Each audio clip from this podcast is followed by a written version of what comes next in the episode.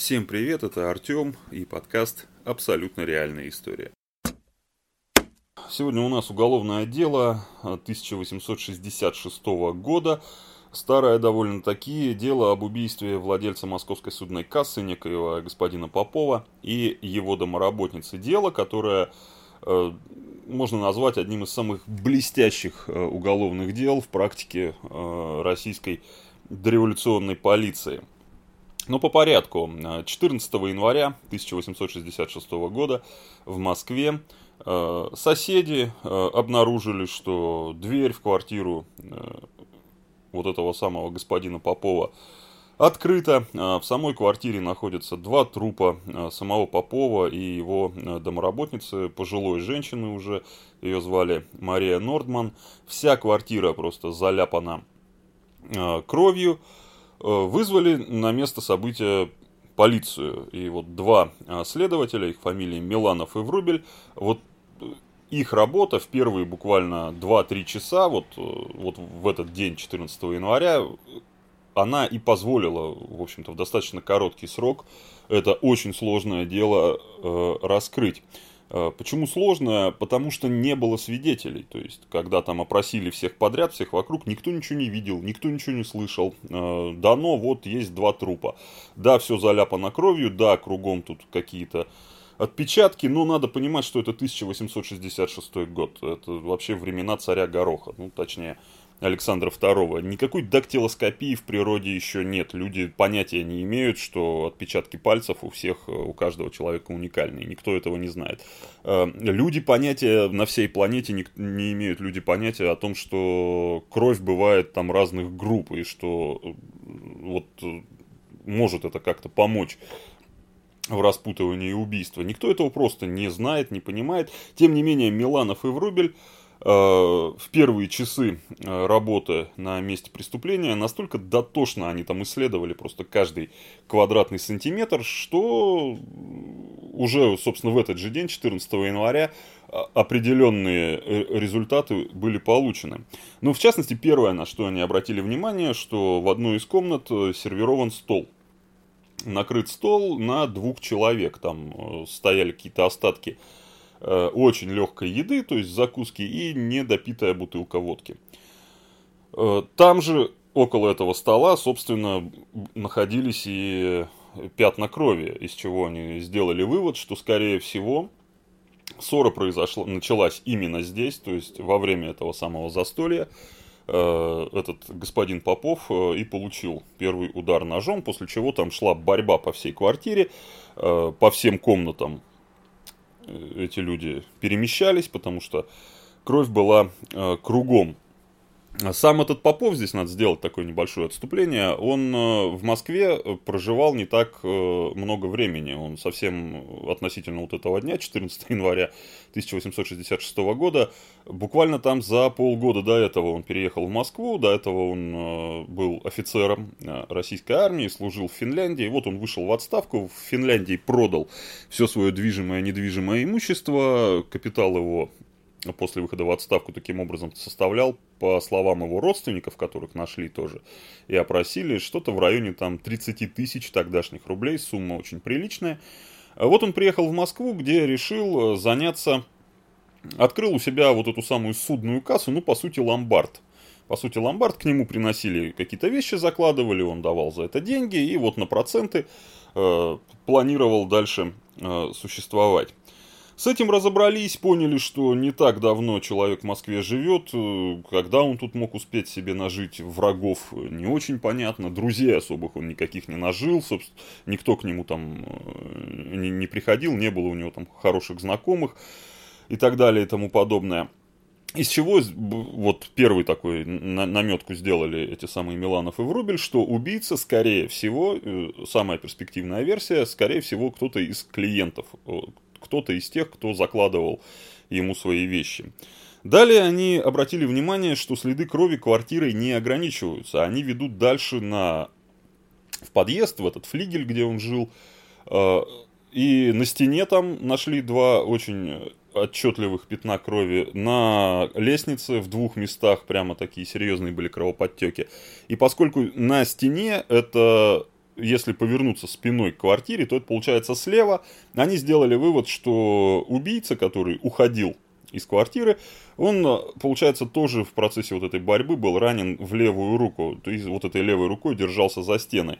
Тоже они себе такую зарубку делают, что надо искать человека, у которого серьезная ножевая рана э, левой руки. Потом э, тоже очень классно, совершенно, как, не знаю, там в детективных романах нарочно не придумаешь, э, часы. Э, напольные часы, они стояли и показывали время 6.43.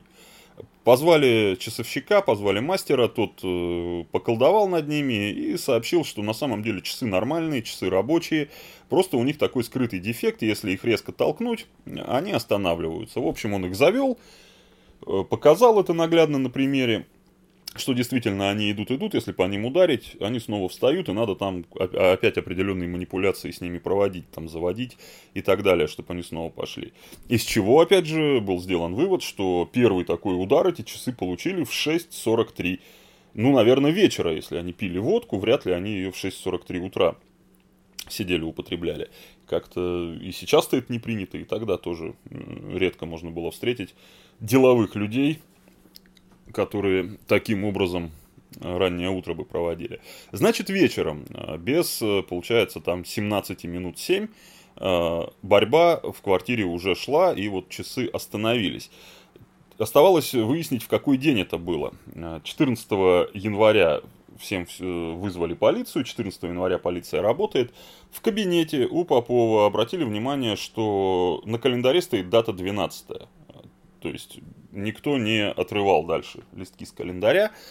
Пока это ни о чем еще не говорило, опросили э, все близлежащие там лавки, аптеки и так далее. И там все показали, что вот эту домоработницу Марию Нордман последний раз видели вечером, в седьмом часу вечера, в частности, в аптеку она там заходила, еще какие-то покупки совершала, и после 12 января никто ее не видел. После чего картина преступления, в общем-то, уже нарисовалась довольно отчетливо. То есть, самой этой женщины-домоработницы на момент убийства Попова в квартире не было, это уже было понятно. То есть, пришел кто-то из его клиентов, э, человек, которого он, очевидно, знал, человек, которому он доверял, и вот в процессе застолья у них случился конфликт, а неважно, как сам он вспыхнул, или же этот человек, пришедший убийца, заранее пришел уже с обдуманным намерением э, убить этого ростовщика.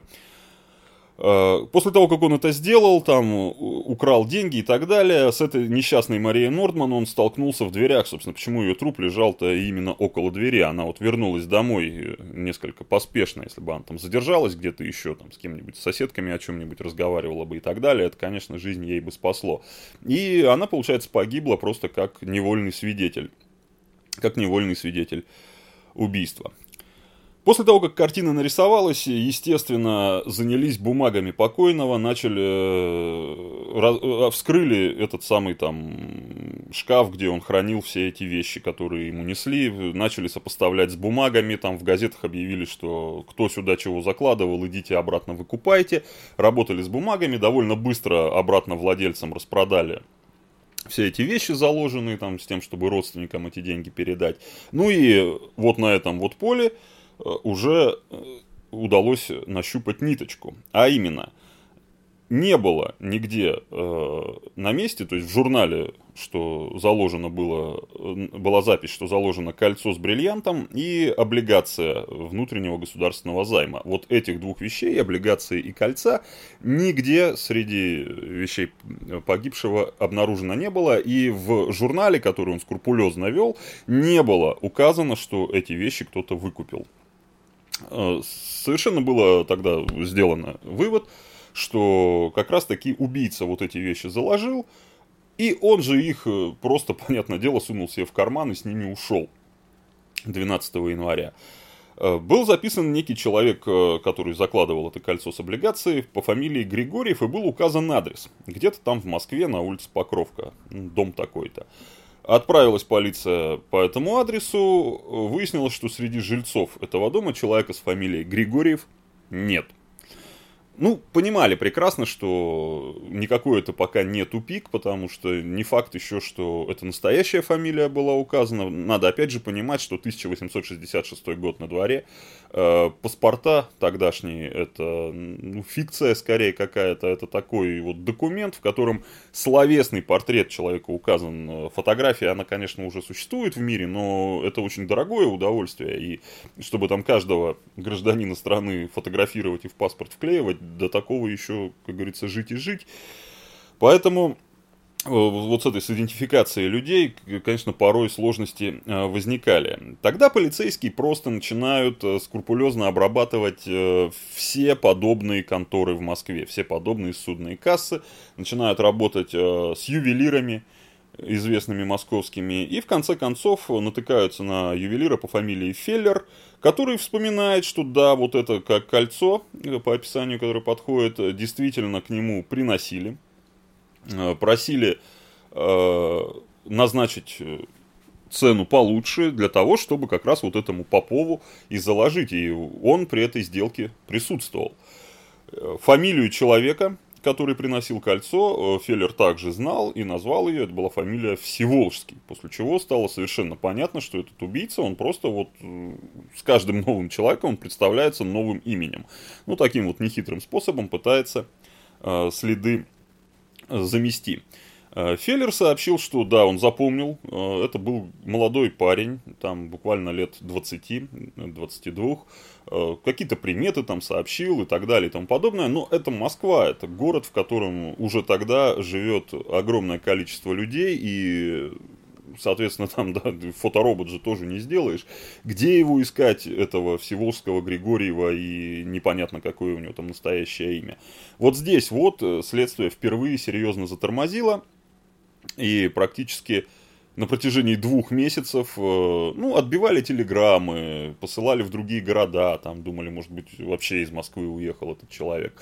Э, даже им там прислали, какую, сказали, что где-то то ли в Варшаве, чуть ли не в Варшаве поймали какого-то человека с пораненной левой рукой, который под описание подходит, и отрабатывали даже эту версию, но там выяснилось, что этот человек из Варшавы никуда не выезжал, у него там железобетонное алиби, вообще в Москве он никогда в жизни не был, никакого Попова не знает, а, и так далее и тому подобное. Два месяца дело стояло на мертвой точке. И вот 31 марта, то есть э, достаточно времени уже прошло, это был церковный праздник, Светлое Воскресенье, а, а вообще церковные праздники до революции, они в России отмечались очень и очень пышно, помпезно, э, с народными гуляниями, все там куда-то шли вот в эти места массового скопления людей, чтобы вот всем вместе чего-то праздновать. И полицейские решили, что, во-первых, прошло много времени, и преступник, наверное, уже начал думать, что удалось ему всех обхитрить, Э, наверное, уже начал чувствовать, что опасность миновала, и вряд ли он будет в этот день сидеть дома, скорее всего, он там культурно-развлекательная программа-то, она же, ну, соответствие, в соответствии с требованиями времени какая-то где-то была, наверное, он куда-то пойдет на улицу, наверное, он пойдет вот праздновать вместе со всеми. Они у этого самого ювелира Феллера взяли одного из его работников, который тоже видел в лицо этого Всеволжского Григорьева, и вместе с ним начали просто с самого утра э, ходить, бродить, ездить на пролетке по городу, по разным площадям, э, просто в толпе искать хоть кого-то похожего. В конце концов, помощник указал на какого-то молодого человека, сказал, вот это он. За ним проследили, и тут, как в криминальной России, каково же было удивление оперативников – ну, действительно, с ума можно сойти, потому что пришел этот молодой человек, на которого указал помощник Феллера, он пришел в тот самый дом, где, согласно записи в бумагах Попова, проживал вот этот Григорьев, и где искали Григорьева и не нашли. Быстро выяснили, кто это такой. Это звали этого человека Алексей Данилов, он был сыном коллежского асессора и учился на втором курсе юридического факультета МГУ. Нагрянули к нему с обыском на следующий день, 1 апреля, и увидели, да, что на левой руке у него два очень таких отчетливых шрама, которые постепенно заживают, но видно было, да, что где-то вот пару месяцев назад он их получил. Естественно, он сказал, что получил он их при совершенно других обстоятельствах, вроде там с лошади откуда-то упал, обо что-то там порезался. Но санкция на арест все равно была дана, его арестовали, и в течение шести дней этот человек не говорил. Просто вот он выбрал такую тактику защиты, он просто молчал. Он просто молчал, а 6 числа открыл рот и начал давать показания. И вот эти вот Впоследствии это стало просто мемом таким юридическим а, в российской вот этой дореволюционной юриспруденции еще, еще много лет. Э, существовала такая фраза «показания от 6 апреля». Э, означала она то, что ну совсем уже человек какую-то лапшу на уши вешает, совсем какую-то галиматью несет, абсолютно ничего с реальностью не имеющего. Потому что этот студент Данилов сообщил, что действительно Попова он знал. Э, действительно дела какие-то с ним имел. В частности, там кольцо ему закладывал. И эту облигацию государственного займа тоже ему закладывал. И вроде как 12 января он э, направлялся к нему э, с тем, чтобы выкупить это все назад. Зайдя в квартиру, он увидел труп женщины. После чего на него напали э, три каких-то человека с ножом. Успели ранить его в левую руку этим самым ножом. А после чего он убежал. Ну и все. Знать, говорит, больше ничего не знаю, ищите вот этих вот троих. Я вам даже и начал там рассказывать, у кого там какая борода была, какие-то особые приметы начал им выдумывать, как они были одеты, как говорили. Ну, э, совершеннейшая чушь. И следователи опытные, они это сразу поняли, что чушь, но надо было это еще и как-то вот задокументировать, что человек ерунду городит. Э, для этого устроили следственный эксперимент, он прошел 15 апреля, то есть Э, там, через полторы недели после того, как Данилов дал показания, его просто привезли на место. И на месте начали, вот опять же, скрупулезно ловить его на вранье. В частности, там, когда поднимались по лестнице, открыли дверь заранее и воспроизвели, где э, лежал труп этой Марии Нордман, домоработницы, и выяснилась простая вещь, что если подниматься по лестнице, то уже на шестой ступеньке становится совершенно, при открытой двери становится совершенно этот труп видно. А, Причем во всей красе видно. Видно, что это труп, а не просто там какое-то бесформенное тело лежит.